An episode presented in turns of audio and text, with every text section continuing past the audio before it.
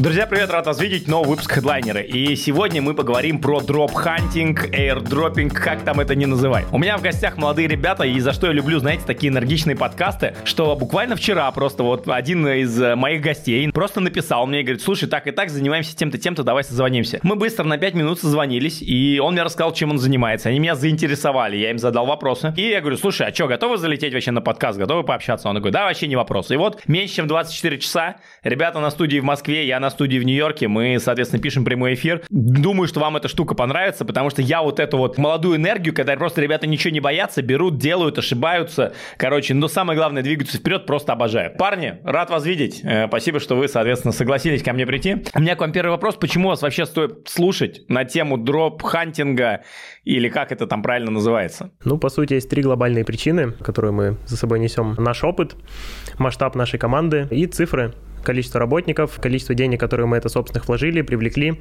сколько заказов мы выполнили уже для своих клиентов. И со следующими дропами будет только больше цифр, больше кейсов. Давай конкретно про опыт. Вот в чем ваш опыт? В чем вы крутые? Мы начали работать в ноябре прошлого года собрались с ребятами, накидали смету, стратегию, подумали, посмотрели, какие проекты сейчас в рынке, начали под это дело собирать инвестиции. Привлекли от Friends and Family 38 тысяч долларов, начали работать, наняли первых двух человек в команду, кто нам помогал в этом. Первое время все только руками гоняли. Работали, не покладая рук, 4-5 месяцев. Вышел первый дроп Арбитрум. Мы, конечно, очень обрадовались. Выручки получили даже больше, чем собирали. То есть инвесторы были довольны, мы довольны, тоже первый кейс. Половину реинвестировали, расширились, пустили в масштаб, подтвердили свои ожидания от этой сферы. Вот, начали работать, сейчас мы тут. Слушай, круто. А с точки зрения денег, конкретно результата, что у вас вообще получилось за вот эти там 8 месяцев работы? Что условно было, с чем зашли? Зашли, я так понимаю, что с нулем в тему. Дальше привлекли да. 38 тысяч долларов. Еще есть сейчас. Арбитрум нам принес, ну, можно сказать, потратили мы к тому времени, когда он вышел, 7 тысяч долларов, получили 65. Дальше тоже привлекали инвестиции, реинвестировали все. На данный момент у нас вложено суммарно, ну, это без заказов, это чисто вот нашей командой Roymoves, вложено около 100, 110 тысяч долларов во все проекты, это включая, ну, то есть вообще потратили мы на проект, включая зарплаты, ну, большая часть, конечно, комиссии на кошельки. Сожгли чисто в сетях более 50 тысяч долларов к данному моменту. А у нас сейчас 230 кошельков чисто в нашей команде, 130 кошельков сделали уже нашим заказчикам и по 1000 кошельков прогнанным нашим собственным софтом нашей разработки. Очень четко, на самом деле, по цифрам отбиваете, сразу видно, привлекаете бабки. Сколько вам лет, если не секрет? Мне 22. Мне 21. Мне 22. Ну, короче, все понятно, все очень молодые, горячие. Круто. Смотри, угу. ты сейчас сказал кучу умных слов, кошельки, кошельки сожгли на комиссиях и прочее. Теперь простым языком чем вы занимаетесь, парни? А мы помогаем проектам, то есть э, условно существует стартап, у него есть идея, есть продукт, они его выпускают, и мы тот самый первый трафик, энтузиасты, которые в него заходят, пользуются, тратим свои деньги, то есть, понятно, это как бы все платно. У проекта появляется аудитория, появляются метрики, у них уже есть что показать инвесторам, то есть тоже для них это хорошо, они потом привлекают следующие раунд, раунды, развиваются и так далее. И проекты через время нас за это вознаграждают. Иными словами, то есть RetroDrop — это награда, которая раздается активным пользователям проекта, которая находится на ранней стадии, стадии. И отличие этой награды вот от, э, то есть что выделяет ротодропы, это то, что критерий, размер, дата раздачи заранее неизвестны. Условно, мы не, вообще заранее не знаем, сколько мы получим, когда, и по каким критериям. То есть, что нужно именно делать, какие транзакции, какого вида. И получим ли вообще, тоже не знаем. А я сейчас, знаете, что вспомнил? У меня только что закончился подкаст с ребятами из Pro Blockchain Media. Кто будет смотреть на YouTube, возможно, обязательно смотрите этот выпуск. Мы сидим с ребятами, мне типа 33, там, Максу 33 и Владу 40 лет. У нас с вами разница в поколениях, типа там 12-15 лет, но у меня типа 33, вам там 22, у нас там 11 лет, это разные поколения. Ты сидим такие и обсуждаем, а кто, короче, черт возьми, ЦА вообще вот этих всех ретродропов, кто эти люди, которые сидят, что-то там выполняют, что-то делают, вот эти являются ранними крип- э, блокчейн, там, крип- крипто-энтузиастами. Я так понимаю, что это вы как раз вы. Как вы пришли вот к тому, чем вы сейчас занимаетесь? Немножко вашей истории. Какая-то цепочка событий предшествовала тому, что вот такие мы соберемся троем, привлечем деньги и будем на этом зарабатывать. Вот что было до, короче?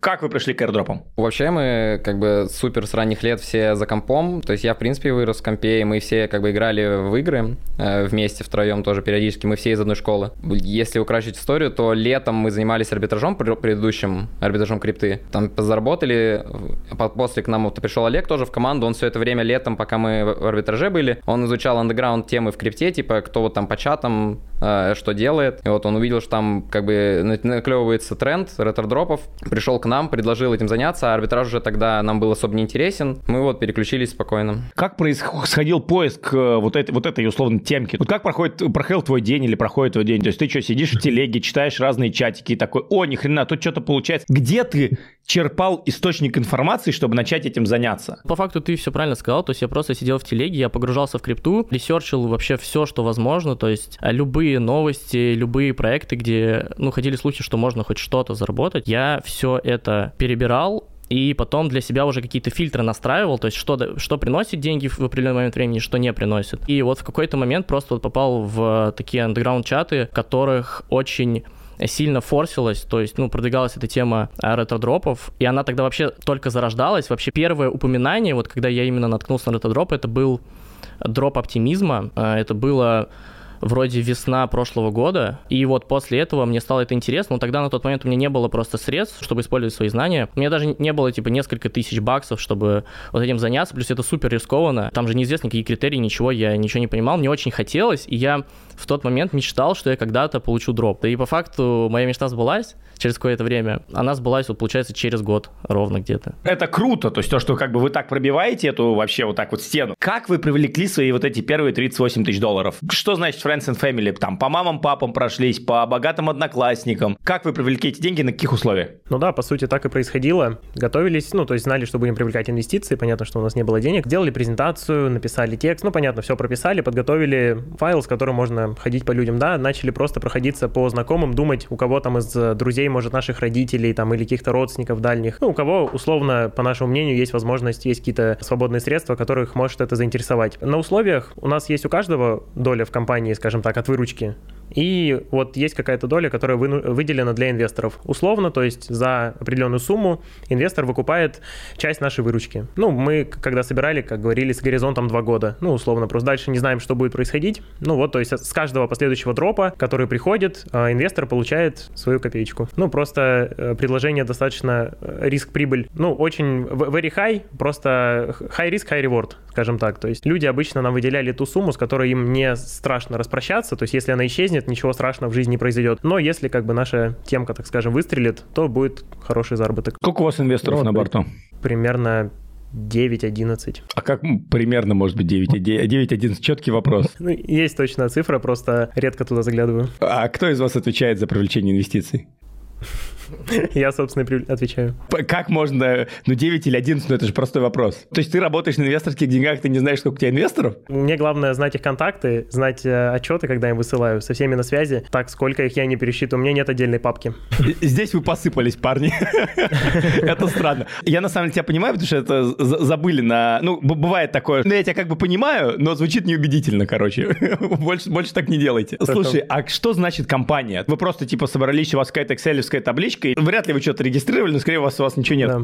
Короче, просто есть вы, и есть инвесторы, и есть экселевская табличка, в которой есть результат, правильно? Да, так и есть, по сути. Множество таблиц, это и есть, собственно, вся наша работа, весь наш офис, там весь прогресс, ну, абсолютно все в таблицах. Окей, слушай, а сколько у вас сейчас народу в команде? Всего нас суммарно с нами 12 человек, то есть вот трое основателей, два менеджера, которые первые были первыми работниками. Ну, а работников нанимали откуда? И... Тоже из одноклассников, однокурсников? Это друзей? все наши, да, все наши знакомые, то есть люди, кому можно доверять, кого можно сразу как с собой взять на борт, чтобы работали они с нашими и с инвесторскими деньгами, и 7 операционистов, вот, которые выполняют большую часть ручной работы. Ну, то есть всего 12. Сколько каждый из вас заработал денег за прошедшие там полгода чистой прибыли? Ну, с дропа с дропом мы... Ну, не знаю, с дропа, а вот на карман, неважно, с дропа или вообще от компании, или mm-hmm. там инвесторские распилили, сколько каждый вытащил бабла из темы за вот полгода? Да, цифра есть. С ретродропов примерно по 9 500 долларов каждый из нас.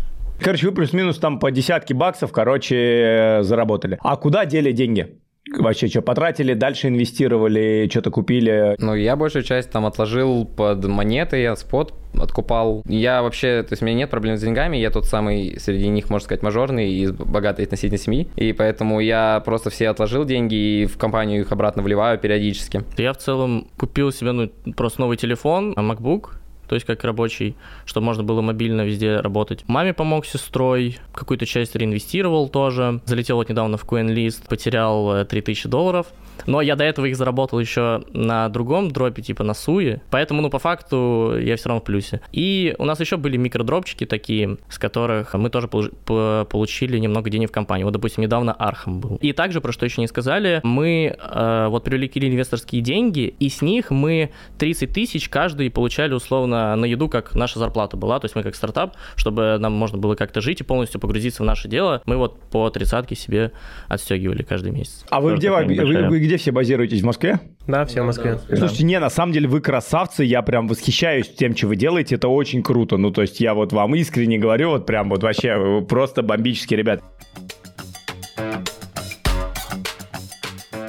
Зачем вы пришли на подкаст? А, мы сейчас активно развиваем свою медийку, подкаст пришелся, кстати. Мы просто ждем от ретро-дропов, что это как бы зарождается тренд. Если судить по арбитруму, после каждого крупного дропа как бы прибывает в два раза больше людей, чем было. То есть во всех чатах, в которых мы сидели, стало в два раза больше людей после арбитрума, и после следующего дропа будет, скорее всего, то же самое. Мы вот готовим плацдарм, как бы, чтобы быть на вершине этого рынка в момент его хайпа, самого главного. Что у вас с английским языком у каждого? Ну, то есть... Все хороший. Все да. хороший. B2. B21. Да, да, свободно общаемся. А вот на ваш взгляд, с точки зрения вообще навыка, как английский язык, это важная штука, чтобы сейчас бабки зарабатывать в интернете или нет? Да, это сто процентов. То есть это, наверное, самый важный предмет вообще в школе по жизни. То есть, мне кажется, он принес самую большую пользу. Вот лично мне, я как занимался аналитикой, стратегией, то есть вот это все изучал, а истоки вот этой всей деятельности, они же вообще идут из Твиттера, а Твиттер, ну, то есть это англоязычная площадка, там на русском почти ничего нет, ну, полезного точно, и мне это очень сильно помогло вот в понимании вообще всего рынка, отслеживанием, ресерчем. Блин, красавцы, красавцы. Ну так, что такое медийка для вас? Мы прокачиваем ну, медийку, мы хотим медийку, что такое медийка? Ну, ну, вот если по планам прям разбивать, то мы планируем как бы начать вести YouTube-канал, снимать видео про ретродропы, но в целом мы хотим просто собрать ЦА, инвесторов, которым интересно создать партнерские команды, либо просто купить у нас аккаунты, ну, то есть ферму заказать. И, ну, возможно, как бы ближе к вершине хайпа уже будем там думать о каких-то обучениях и приватках. Ну, то есть, чтобы просто по максимуму выжать из сферы ретродропов. Короче, друзья, если ребята к э, моменту выхода этого видео заведут свой YouTube-канал, то по ссылке в описании под этим видео, соответственно, будет ссылка на их канал. Так что появится он или нет, все зависит только от парней, как они быстро будут двигаться. Но судя по ним, как они быстро двигаются, мне кажется, здесь им ничего не мешает это сделать. Давай разберем а, вопрос, как вы хотите это дело монетизировать. Что значит купить ферму? Вот давай простой пример. Мы вчера с Олегом разбирали. Будет круто с вами троем это проговорить. Вот Например, у меня есть 10 тысяч долларов. Мне вот дико интересен, короче, дроп-хантинг и то, чем вы занимаетесь. Хотя я там ни хрена не понимаю, но вот, типа, потенциально хочу на этом заработать. Что мне делать с моими вот... 10 тысячами долларами? Вот пришел я к вам. Че, че, че, поехали. Ну, на 10 тысяч долларов э, можно сделать, мы предлагаем в основном именно пак э, из аккаунтов под три проекта, точнее под два, потому что один уже как бы скоро готовится к выходу, мы его больше не рекомендуем, и еще два диверсификационных. В целом это по 160 долларов на один аккаунт, то есть 10 тысяч долларов, это можно сделать 62 аккаунта, мы под эти все аккаунты, у нас как бы вся система работает на автономных таблицах, то есть мы, мы создаем прогрессионную таблицу, в которой видно прогресс каждого аккаунта, балансы аккаунта собираются каждый день, то есть э, работники работают в этих таблицах, и также в конце каждого дня собирается реальное количество транзакций, то есть чтобы сравнить, что работник как бы не обманул, он все сделал э, по гайду. Соответственно, адреса кошельков тоже там есть. Мы в, в среднем рассчитываем где-то на любой, любой деп, любой депозит, это 10 иксов. Можно рассчитывать, это если хоть один проект выйдет, на 10 тысяч долларов делаем 4 проекта, на 60 аккаунтов. Если хоть один проект э, выходит, то 100 тысяч долларов выручка. Ну, знаешь, звучит, короче, как кнопка бабло, но перед этим у меня вопрос. Как у вас распределены роли? Явно видно, что один из вас, короче, отвечает за финансы, один типа за маркетинг, а другой, судя по всему, за техничку. Илья, Илья, ты, я так полагаю, что за техничку правильно отвечаешь? Да, я отвечаю за KPI, за техничку, за таблицы. Окей, как у вас распределены роли? Расскажите чуть-чуть вот о своем разделении между... То есть сотрудники, понятно, вот в роли между вами как распределены? Ну, у нас, по сути, три роли. Я финансовый директор, Олег аналитический директор, Илья технический. Просто распределили, так скажем, самые главные направления, которые нужны в нашей работе. Все, что точно мы делаем, за что каждый отвечает, ну, такое разделение. Конкретно за маркетинг у нас, например, сейчас э, никто из нас не отвечает. Мы еще четвертого партнера взяли чисто под маркетинг. Ну а так, э, больше всего именно базы у меня здесь. Я там таргетологом был и продюсированием тоже занимался. А, не, я просто почему спросил, потому что если ты отвечаешь за техничку, почему ты продаешь тему с 10 тысячами долларов, условно? Первый взял слово. У вас как-то запланировано, кто на какие темы сегодня отвечает? Или вы как, кто подхватит? Ну, мы плюс-минус что-то планировали, но вообще, что подхватит? Я просто хотел про таблицы скорее рассказать. Ну, просто я тебе говорю, ты вот, с моей точки зрения инвестиций, ты рассказал очень круто, вот очень технически, очень круто. А теперь вот объясните мне кто-нибудь еще, кроме Ильи. Вот я готов вложить 10 тысяч долларов. Что мне делать? Вы мне заведете 65 кошельков по 160 долларов. Я уже уплыл, забыл и потерялся. Что будет? Вот ну, я смотри. тебе... Вот, вот 10 тысяч USDT у меня вот на кошельке, вот лежит, где мой телефон. Вот что нужно? А, созваниваемся с тобой, переводишь деньги, считаем, конфигурируем твой заказ. И смотрим, вы пропадаете в туман, да?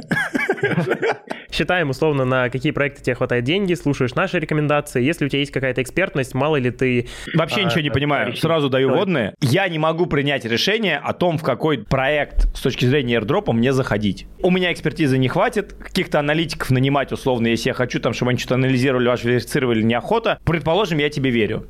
Вот, что дальше? Вот ты получил 10 тысяч баксов. Что ты мне выдал? Я тебе просто отправил mm-hmm. 10 тысяч баксов на чем? На доверии, правильно? То есть никаких, ничего, ни бумаг, ничего, вообще ничего нету. Ни, ни, ни токенов, вообще ничего. Просто типа 10 тысяч баксов и имя в экселевской табличке, что Никита тебе передал 10 тысяч USD. Это нормально, я не стебусь. Это, это ну, то есть mm-hmm. так, так, так большинство работает. Можем подписать договор, мы с одним клиентом подписывали, но он как бы никакого смысла не имеет на самом деле. Ну, то есть там вроде как расписано, да, какие что кошельки, но вряд ли это несет какую-то юридическую силу, ну, формальность. Да, по сути, на доверии. Приняли от меня 10 тысяч долларов. Что начали с ними делать? Посмотрели, ну, с тобой согласовали, какие проекты делаем, поставили условно план, дедлайны, сконфигурировали, сколько работников будет делать. Ну, э, наши сказали тебе скажем так, предположение, там, когда выйдет дроп, то есть надо ли нам прям супер торопиться, либо можем подождать, там какие-то проекты в первую очередь, какие-то не в первую, можем а, подключить больше работников, сделать быстрее. По сути, все это ты впитал, услышал там, возможно, сколько получишь денег, о всех рисках, все выслушал. Создаем таблицу, в которой ты, ну, просто, когда, я не знаю, условно тебе нечем заняться, открываешь телефон и смотришь, так, что там, как работают мои 10 тысяч долларов, смотришь, у тебя появляются 4 условно проекта, и клеточки красятся в зеленый цвет. Если зеленый цвет есть, значит, аккаунт сделан. Так, то есть постепенно с каждым днем днем заполняется твоя табличка, все. Когда важные какие-то происходят действия, мы тебе тоже пишем, там, или если дроп анонсировали, об этом уведомляем, или если что-то пошло не так, мало ли там поменялись комиссии, не хватило денег. Ну, в общем, табличка и как бы на связи, о всем важном, просто тебя держим в курсе.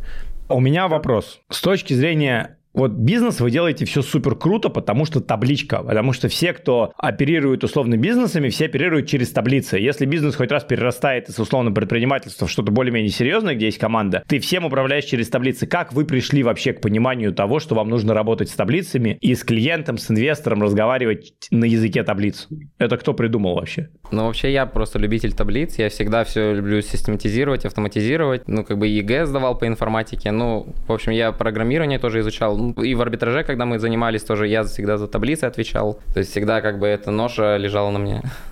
Не, ну в нашей конкретной деятельности тут мы просто даже вряд ли бы придумали или видели как-то это не в таблицах. То есть, не знаю, у нас какие-то даже все там темки, все попытки что-то заработать, наверное, у каждого были в таблицах. То есть, ну, мы условно с детства знали, что если нужно что-то зафиксировать, то создается там Excel, Google.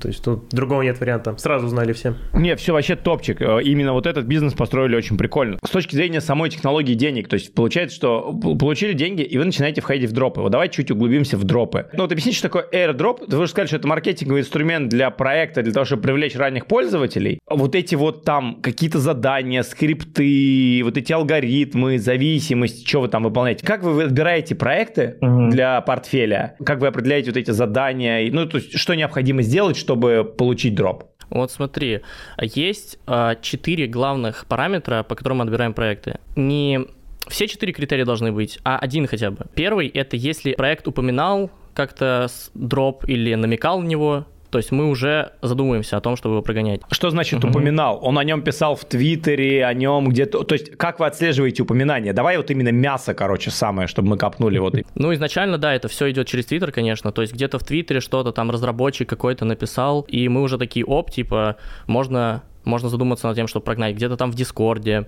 То есть, прости, а, а как это технически что... выглядит? То есть, получается, что вы анонсируете, что запускается какой-то проект или мониторите какой-то проект, вы, не знаю, там, подписываетесь на всех членов его команды в Дискорде и в Твиттере и ставите их на какой-то мониторинг по ключевому слову airdrop? Изначально я так делал, то есть вообще, когда мы только начинали, когда я вот эту вот всю вот эту вот кучу разбирал, потому что ну, проектов нереальное количество, я был подписан на очень много, следил, следил за каждым, подписывался, да, также на разработчиков. В основном это все в Твиттере, то есть в Дискорде там, ну, нельзя ничего постить. Это все, конечно, Твиттер. И да, то есть просто мониторил, э, смотрел, какие новости выходят. То есть я узнавал раньше обо всем, чем все паблики. Мне не нужны были никакие там даже телеграм-каналы уже. У меня все было там э, систематизировано. То, что там есть специальные Твиттер такие таблички, чтобы все вот это организовать красиво. А как сейчас? Сейчас уже просто такая вся вот наша главная стратегия, все проекты выбраны, мы все знаем, плюс я какую-то часть уже обучил одного нашего сотрудника, тоже сделегировал на него, также научил его это все мониторить. Он а, периодически присылает вот эти вот отчеты такие, какие вот есть новости по тем критериям, которым я ему задал и по тем проектам. Крутень, ну это первый параметр, соответственно, упоминание угу. э, дропа. Да. Прикольно, погнали дальше, второй. Второй параметр это больше 100 миллионов долларов инвестиций. Инвестиции или капитализация токена? Токена у них нет, потому что мы как раз-таки ждем от них дроп. Это именно инвестиции на ранней стадии. То есть в основном это всякие обычно seed раунды, ну там А, Б еще. А какими инструментами вы вообще мониторите объем инвестиций в проекты? Смотри, там парочка сайтов, то есть э, Crypto Fundraising есть, Миссари. Ну и на Crunchbase тоже можно посмотреть, ну такой самый такой массовый сайт. Ну то есть это общая а, доступная это... информация, которая, в принципе, публикуется проектами да, на добровольной да, да. основе. Да, есть прям целые таблички даже, где в реальном времени обновляются инвестиции, то есть там прям вот ты заходишь и в кого сегодня инвестировали,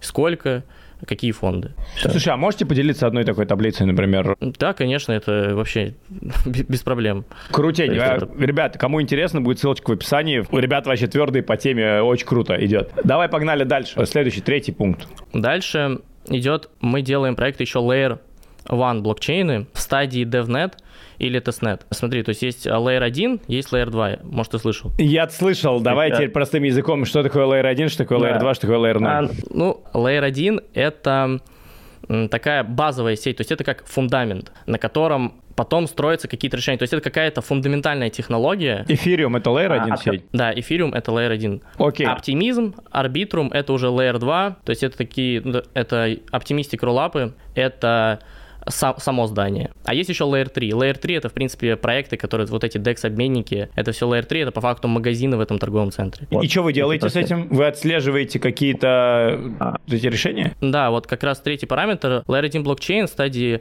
э, DevNet, TestNet. Почему так? Потому что Layer 1, когда выходит листингом на биржу, ему обязательно нужно выйти, выпустить свой токен. Он не может существовать без своего нативного токена, в котором будут платиться комиссии. Вот у эфириума платится в эфириум. Ему нужен свой токен, в котором эти комиссии будут платиться, иначе сеть не будет функционировать. И все, мы их отслеживаем и делаем все, что возможно. В этом плане вот testnet и Layer 2 мы не делаем, потому что Layer 2 могут спокойно существовать без э, собственного токена, то есть у них он выходит именно потом, уже после того, как запускается mainnet, как было с оптимизмом и арбитрумом, то есть они запускают чисто как governance, он не используется для оплаты комиссий.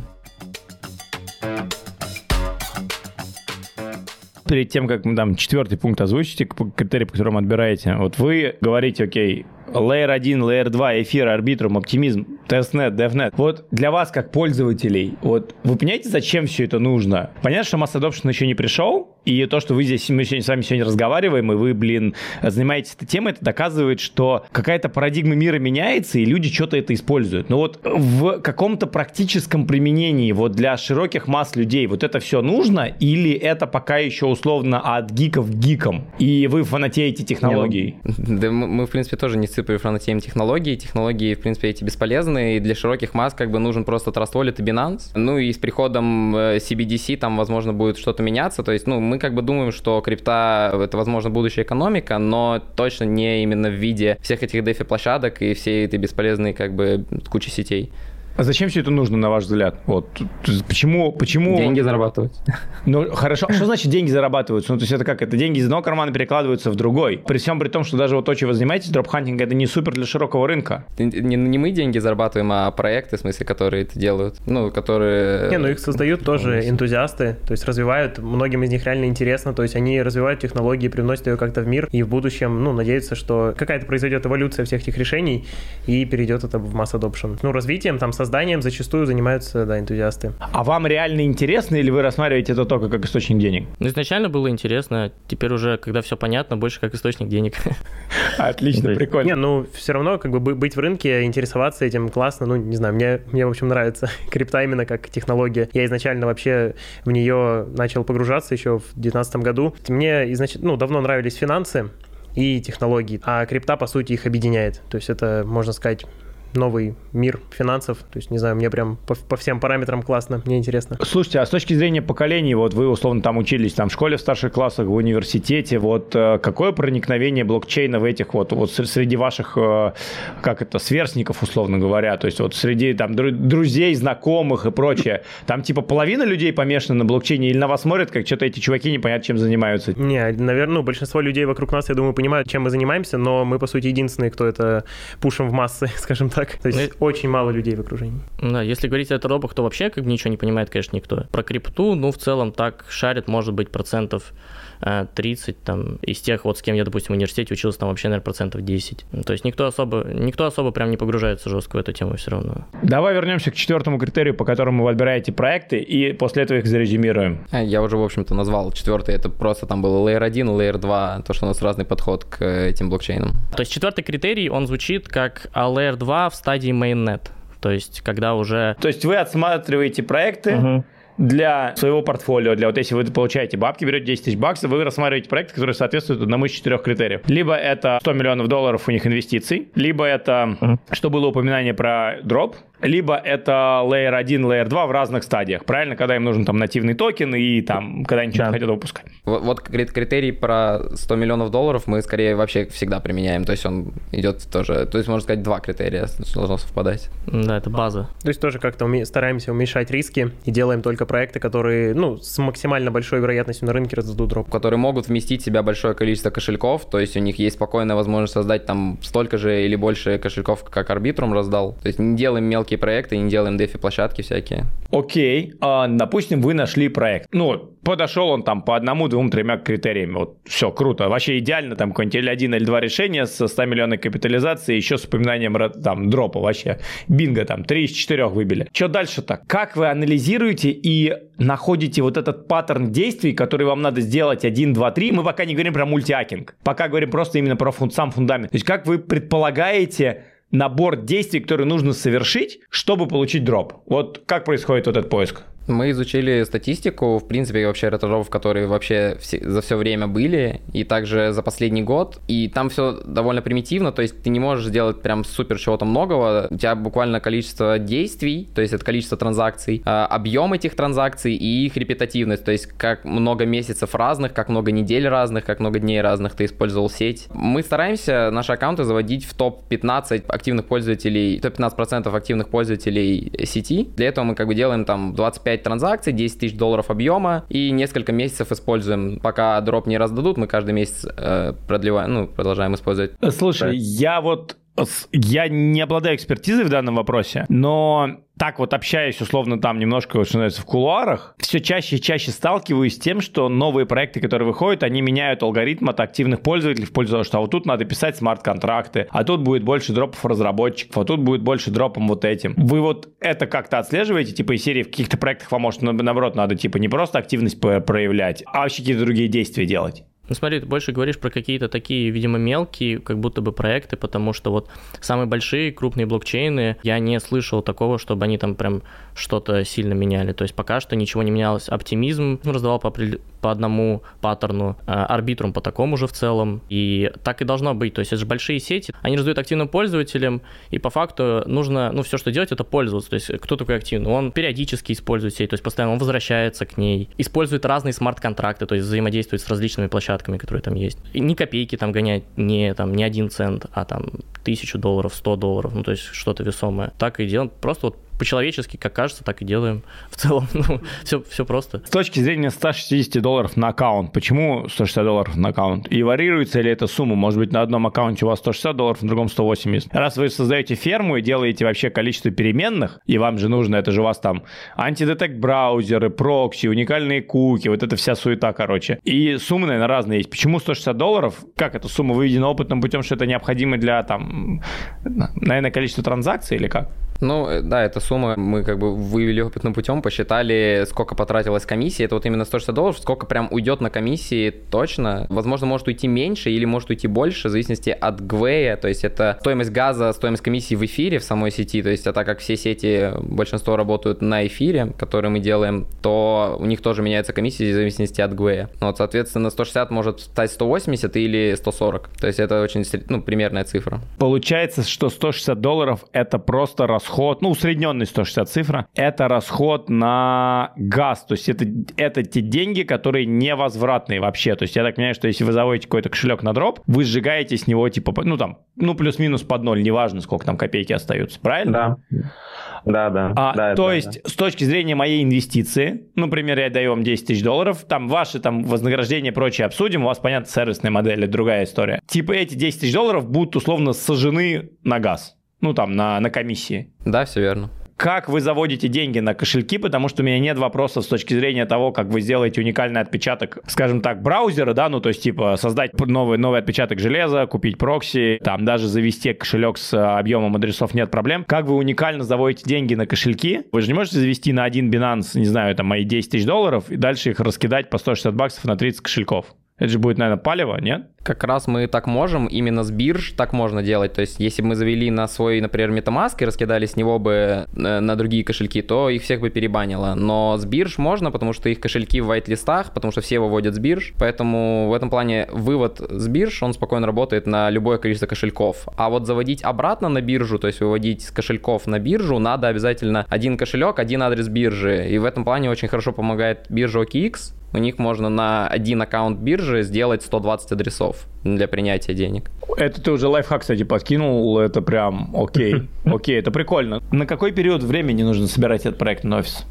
на два месяца, пока это все собирается. То есть из серии это проектная работа, собрали ребят, они сделали некую работу, это вы все занесли в таблички, кошельки, окей, и они распустились или что? Или это нужно тянуть до получения дропов? У нас есть э, план, так скажем, разработанный для того, чтобы офис не приносил большие убытки. После того, как офис выполнит весь заказ, человеку требуемое количество аккаунтов. Ну, то есть, так как это такое более партнерское с нами соглашение, этот же офис мы можем использовать для выполнения следующих заказов, которые, возможно, будут нам приходить с ютубов, с каких-то других мест, с наших знакомств. То есть люди, кто хочет сделать аккаунты, этот офис будет выполнять их. Выручку, собственно, комиссию будем с владельцем офиса делить 50 на 50. Ну, то есть хотя бы отбивать затраты на офис по идее, должно получиться. Вопрос с точки зрения владения этими аккаунтами. Неважно, вы это делаете ваша команда, вы это делаете на заказ, вот вы делаете просто аккаунты, вы а, делаете офис. Кому принадлежат физические аккаунты? Ну, как бы кому? То есть это что это?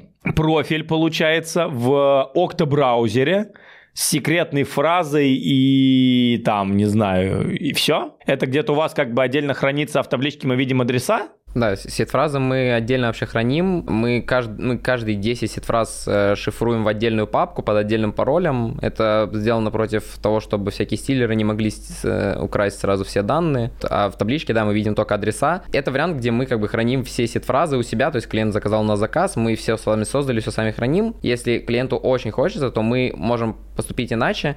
Мы можем арендовать сервер, а если у него есть свободное время, то есть он будет, он сам создаст сет-фразы, сам скачает, ну, мы скачаем туда как бы LS Power, который, браузер, который мы используем, и он залогинит туда во все профиля, свои кошельки, и будет каждый раз, когда работники хотят, ну, работать над аккаунтами, он будет вводить туда свои пароли от этих кошельков. Ну, вот это, это просто на случай, то есть если человек хочет, чтобы его сет-фразы были только его, и чтобы мы их не видели. Окей, okay. сколько ваша комиссия за услуги с точки зрения... Ну вот, 10 тысяч долларов, вы на чем зарабатываете? Мы берем 30% э, комиссии с этих 10 тысяч долларов, то есть если заказ на 10 тысяч долларов, то общая сумма 13 тысяч долларов составляет. Окей, okay, это просто 3 тысячи долларов вы берете за услуги.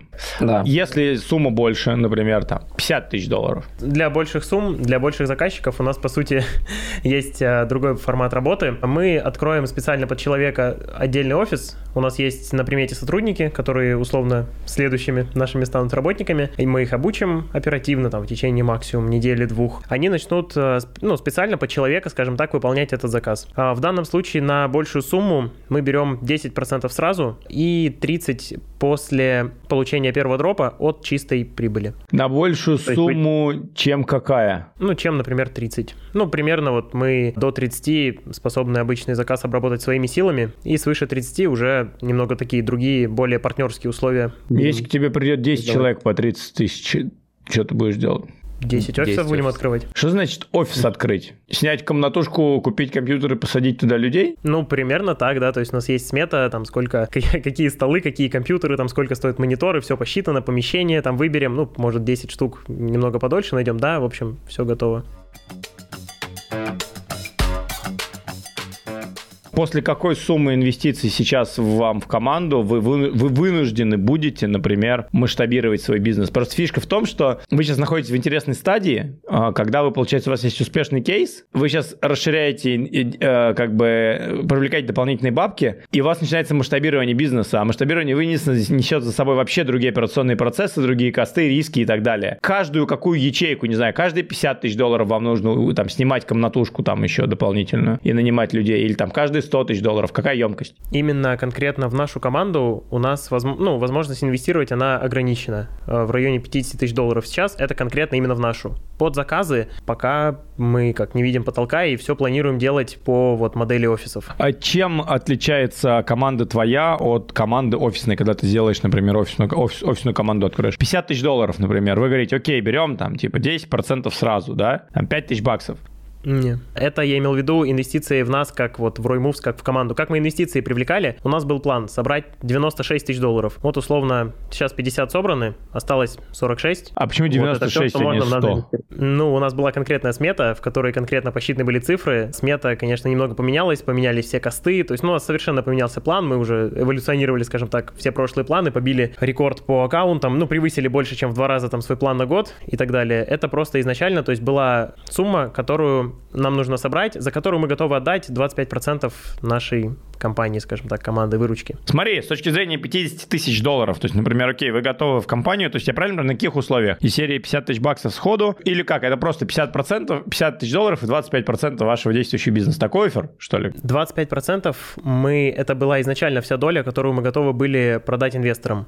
То есть сейчас осталась половина. Плюс у них еще разные условия. Был первый раунд, у кого они чуть лучше. Короче, упрости жизнь, не, условно, не грузи да, меня не- сейчас. Все понятно. Скажи мне, 50 тысяч долларов тебе приносит, э, что человек получает? Ну, несколько процентов, скажем Девять. так, от нашей выручки. 9% компании. Это выгоднее, как бы, то есть разница между 50 тысяч долларов вложить, типа, с вами вашу, вашу компанию или, например, 50 тысяч долларов открыть новый проектный офис, что выгоднее? В, в компанию, в компанию вкладывать менее выгодно. Намного более выгодно а, создавать условно под себя лично аккаунты. Немножко разнятся риски. Ну, то есть, условно, в теории, возможно, если захотеть сделать улын в один проект сейчас, допустим, 50 тысяч долларов, проект, который уже сделал снапшот, и то есть они принесут вообще ничего. А условно, если заинвестировать в нашу команду, от всех наших старых аккаунтов, которые мы делаем с ноября, человек все равно получит свой определенный процент. То есть это, можно сказать, чуть менее рисково. Какой но- вы ожидаете прирост на свой капитал? Какой вы ожидаете вообще дроп? Есть какой-то прогноз? С Layer Zero мы хотим миллион долларов. Это такой Ожидаем, кон- консервативный подсчет. Да, это мы... Вполне возможно. Давайте немножко поговорим теперь про проектов. Э, Смотрите, что вообще явилось вот для вас? Я понял, что история, что сидели, разбирали э, типа чатики, нашли какую-то тему, там, типа андеграундной истории. И потом, короче, на рынке появляется airdrop арбитрума, который вроде как меняет все, и тема начинает вируситься, хайповать. Вот для вас конкретно, что изменил арбитрум? Что изменил его airdrop? Для нас в большей степени это поменяло стратегию действий. То есть до Arbitrum мы боялись делать много аккаунтов. а, Мы делали мало аккаунтов, но с большим количеством активности. То есть делали кучу разных проектов. После Arbitrum мы пересмотрели стратегию, выбрали только главные проекты, куда точно вместится большое количество кошельков, и начали делать упор на количество, а не на качество кошельков. С точки зрения вот проекта, вы сейчас говорили Layer Zero, правильно, на который вы ожидаете большой дроп. А вообще поздно ли в него уже залетать или нет? Ну, скорее всего, да. Вполне возможно, что уже был снапшот, то есть э, и уже не успеть. Если бы я хотел, я бы все равно на какую-то часть депозита бы сделал в любом случае, потому что Здесь так не работает. В этой теме вот так вот думать не нужно, поздно, не поздно, это обычно, это обычно все ломает. Не, здесь не такая стратегия должна быть, здесь нужно просто делать. Вот, поэтому я, я бы все равно сделал, а просто параллельно сделать другие проекты, и все равно другой проект это отобьет, который выйдет. Если Layer Zero не раздаст, это будет не критично, потому что уже будут в запасе в рюкзаке лежать другие проекты. С точки зрения технологии, получается, что большинство airdropов проходит на чем? На эфире до сих пор? Есть ли сейчас какая, какой-то, знаешь, какой-то тренд с точки зрения, ну, например, очень много L2 решений или один решений? То есть вообще вот, вот где сейчас тренд на airdropы? Ну, в основном сейчас э, L2 решения, конечно. Да, сейчас тренд идет на... На эфире а... или на чем-то еще? Да, да, да, да, на эфире. Хочу вернуться к теме проектного офиса. Как вы хотите, вот я, например, окей, там, готовый, там, окей, 10 тысяч, типа, вы там, я так и не понял только, вы будете делать с 10 тысячами долларов, потому что у вас вроде как есть своя, свой объем, там, 9% за 50 тысяч, вам надо офер немножко подкорректировать. Но с точки зрения вот команды, вот давай, вот какая минимальная сумма вам нужна денег, чтобы вот открыть проектный Вот я в последние два года хочу заняться там аирдропами. Но, естественно, нету времени, нету времени строить команду, есть операционный бизнес и так далее. Вот с какой суммы денег надо с вами начать, чтобы вы под меня построили маленький офис? От 30 тысяч долларов. Окей, если к тебе пришло три человека по 30 тысяч долларов, что это будет? Это будет три офиса? Да, три офиса. А если 10 человек по 30 тысяч долларов, что это будет? 10 офисов? Как ты будешь этим управлять? Постараемся, да, сделать 10 офисов. Может, э, как-то примем решение их какие-то объединить. Если где-то, так скажем, более будут работать способные сотрудники, и мы будем знать, что они выполнят заказ быстрее. Условно, за тот же там промежуток времени, за два плановых месяца, они смогут там сделать, ну, не один заказ, а хотя бы полтора, то есть там за три. Ну, в общем, да, пока что модель только такая. Офис, Упра- офис, офисы. Управлять ими особой проблемы нет, потому что у нас все максимально автоматизировано, то есть и по безопасности тоже есть как бы легкая идея, как все настроить, и мы просто, наши аутсорс-менеджеры спокойно могут контролировать эти офисы дистанционно. А где у вас офисы находятся физически? Сейчас у нас все на аутсорсе, все работники, у нас нет офиса. Короче, вы в такую опасную зону идете, хорошо. То есть есть идея типа собрать офис. А с точки зрения 30 тысяч долларов, я, например, зашел к вам сейчас, э, вот говорю, окей, захожу к вам типа в тему, говорю, ребят, откройте под меня офис. Сколько из этих 50 тысяч долларов реально пойдет на дропы? Именно сколько из этих денег будет сожжено на комиссии? А сколько из этих денег условно съест зарплаты, э, косты по офису и там, не знаю, ваша комиссия? Эффективная инвестиция ну, на... какая будет? Ну, нашу комиссию мы считаем обычно сверху.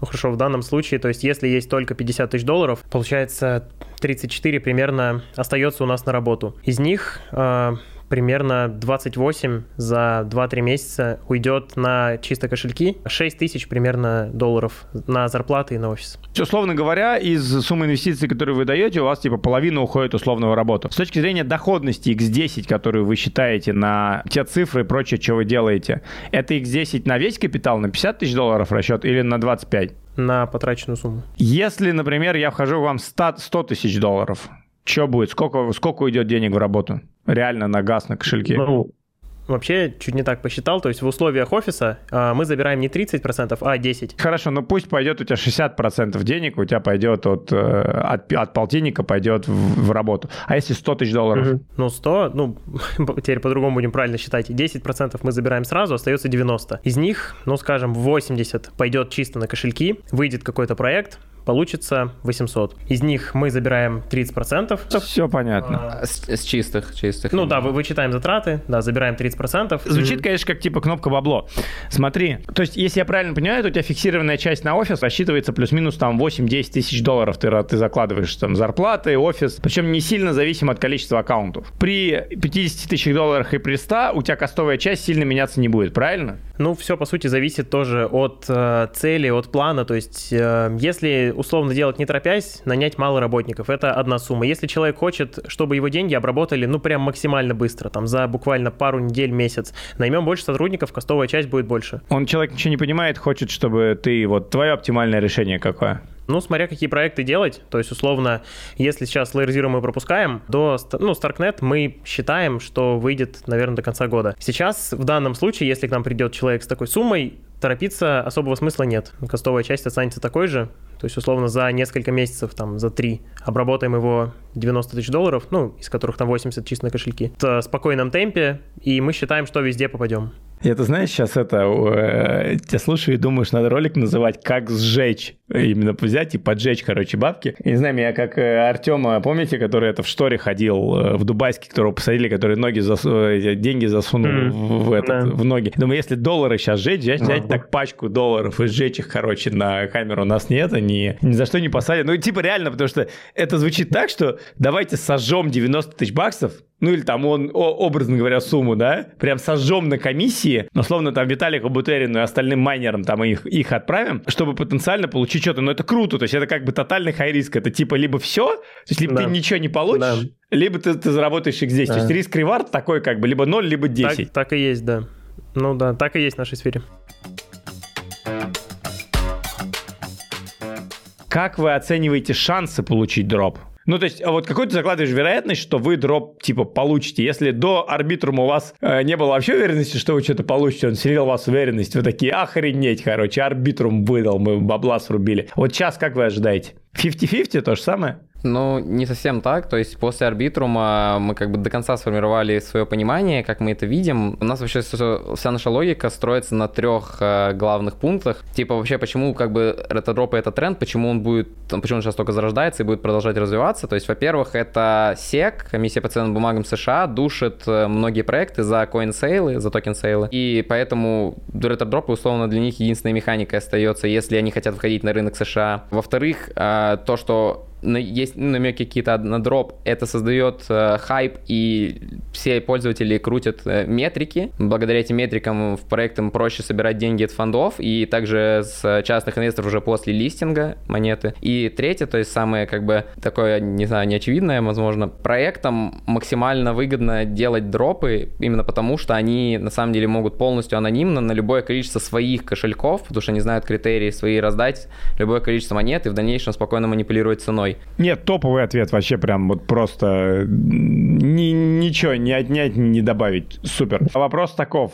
Есть ли варианты вообще залетать в тему сейчас дроп-хантинга без бюджета или нету? Или какой-то стартовый бюджет все равно нужен? Ну, По факту это можно зайти с 60 долларов своих вообще спокойно. То есть это просто у тебя будет один аккаунт в одной сети, и в целом ты можешь получить вполне дроп на 1000-2 долларов. Такое возможно. Так, в принципе, с арбитром и было. Какое количество проектов вы ожидаете, вот, что вы возьмете в работу? В каком количестве проектов вы поучаствуете в, в попытке поймать дроп?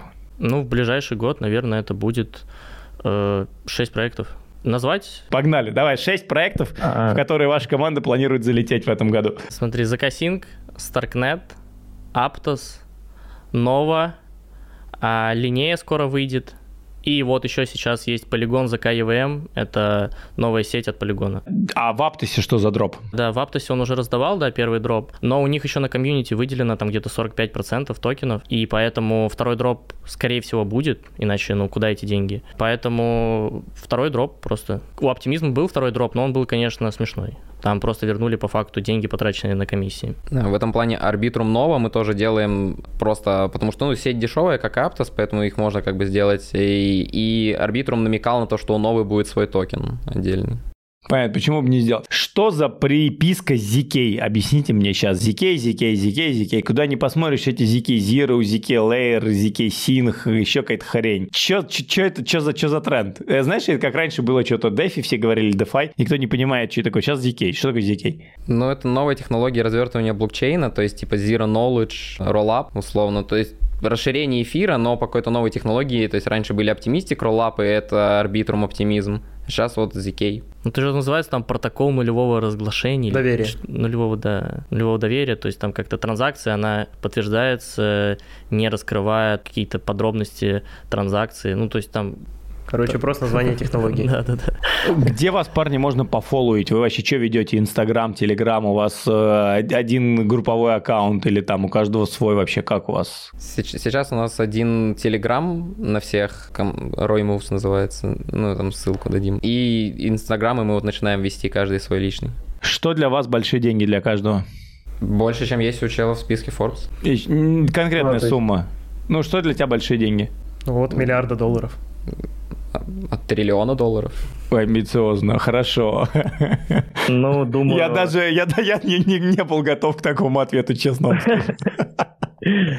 Для меня лично, ну, миллион миллион, это уже что-то будет такое классное. Вот. Но, естественно, я быстро к этому привыкну, то есть я не, не останавливаюсь. Точно, точно будет этого мало там через неделю уже. Ладно, вот. не, интересно все меняется здесь, что, что скажешь. Если бы вы себя встретили три года назад вообще, кто бы себе что сказал? У вас у каждого 20 секунд. Я бы сказал, оставайся с собой, делай, как делаешь. Да, я просто сказал бы, купи биткоин и не продавай. Ну да, условно, там какой-то простой совет по типу там какую-то сделать или ставку, или, ну, в общем, понятно, информация просто из будущего, а так своим путем абсолютно доволен. Ну, хорошо, вот смотрите, вы, ребят, такие, типа, умные, горячие, э, молодые. Че, какие есть варианты сотрудничества у нас с вами? У нас на данный момент три варианта сотрудничества. А, первый, если человек не понимает абсолютно ничего, он хочет вложить в эту сферу сумму, ну, примерно от 10 тысяч долларов, может заказать у нас э, аккаунты, мы их сделаем, все, предоставим только табличку с прогрессом, человеку не нужно будет делать абсолютно ничего. Второй вариант, э, если человек хочет зайти с большей суммой денег, наш потенциальный клиент, там, от 30, допустим, тысяч долларов, мы откроем для него специально отдельный офис, наймем сотрудников чисто под него, также все таблички контроля, и, то есть у него будет офис, который делает э, только для него заказы. И третий вариант, для людей, у кого, допустим, есть команда, кто, может, занимался какой-то другой темой и хочет сюда войти, но у них нету нашего опыта, нашей экспертности, инфосопровождение. Единоразово он нам платит, мы на месяц создаем с ними канал, с нами, с нашими лучшими менеджерами, они 24 на 7 отвечают на все вопросы. И мы передаем полную систему, то есть контроля, вообще все автономные таблицы, гайды, то есть что просто взял, применил и все как бы получил. Ну да, в общем, абсолютно все наши наработки вот за время. Ну, вот, по сути, три варианта. Слушайте, ну, круто. По вопросу безопасности тоже заморочились. Я вам что хочу сказать? Я вам хочу пожелать, ну, искренне успеха в этой штуке. То есть и для всей аудитории, ребят, это не платный подкаст. Э, ребята, мы просто звонились вчера. Они просто приехали. И мне просто реально супер интересно, чем они занимаются, потому что вот я вижу огромный разрыв поколений, то, что вы увидели сейчас, во мне там, э, там условно опытный предприниматель там говорит кучу вопросов, с которыми парни еще могут столкнуться, но они их просто не видят и прут как танки, и просто решают вот так щелк, щелк, щелк, щелк, щелк, потому что они не знают, что их что-то может остановить. И я искренне рад, что ребята ко мне залетели, мы это обсудили, мы с ними обсудим отдельно, наверное, там формат каких-то инвестиций, может быть, там в рамках нашего клуба, или что-то еще. В общем, парни, я вас хочу поблагодарить, на самом деле, за то, что вы сегодня пришли. Вот, получилось, может быть, немножко необычно, не супер в нашем формате. Вы крутые, реально твердые парни. Я там, я не видел ваши кошельки, я не видел там ваши цифры, но, по крайней мере, звучит, короче, все логично, и какая-то внутренняя интуиция мне подсказывает, что, наверное, с вами все-таки можно иметь дело. Вот, так что, в общем, я вас благодарю. Тебе, тоже спасибо. Да. Спасибо, что, что позвал. Спасибо, да, за приглашение. Друзья, мы закончили. Занимайтесь тем, что вы любите, потому что то, что можете сделать вы, не сделает никто.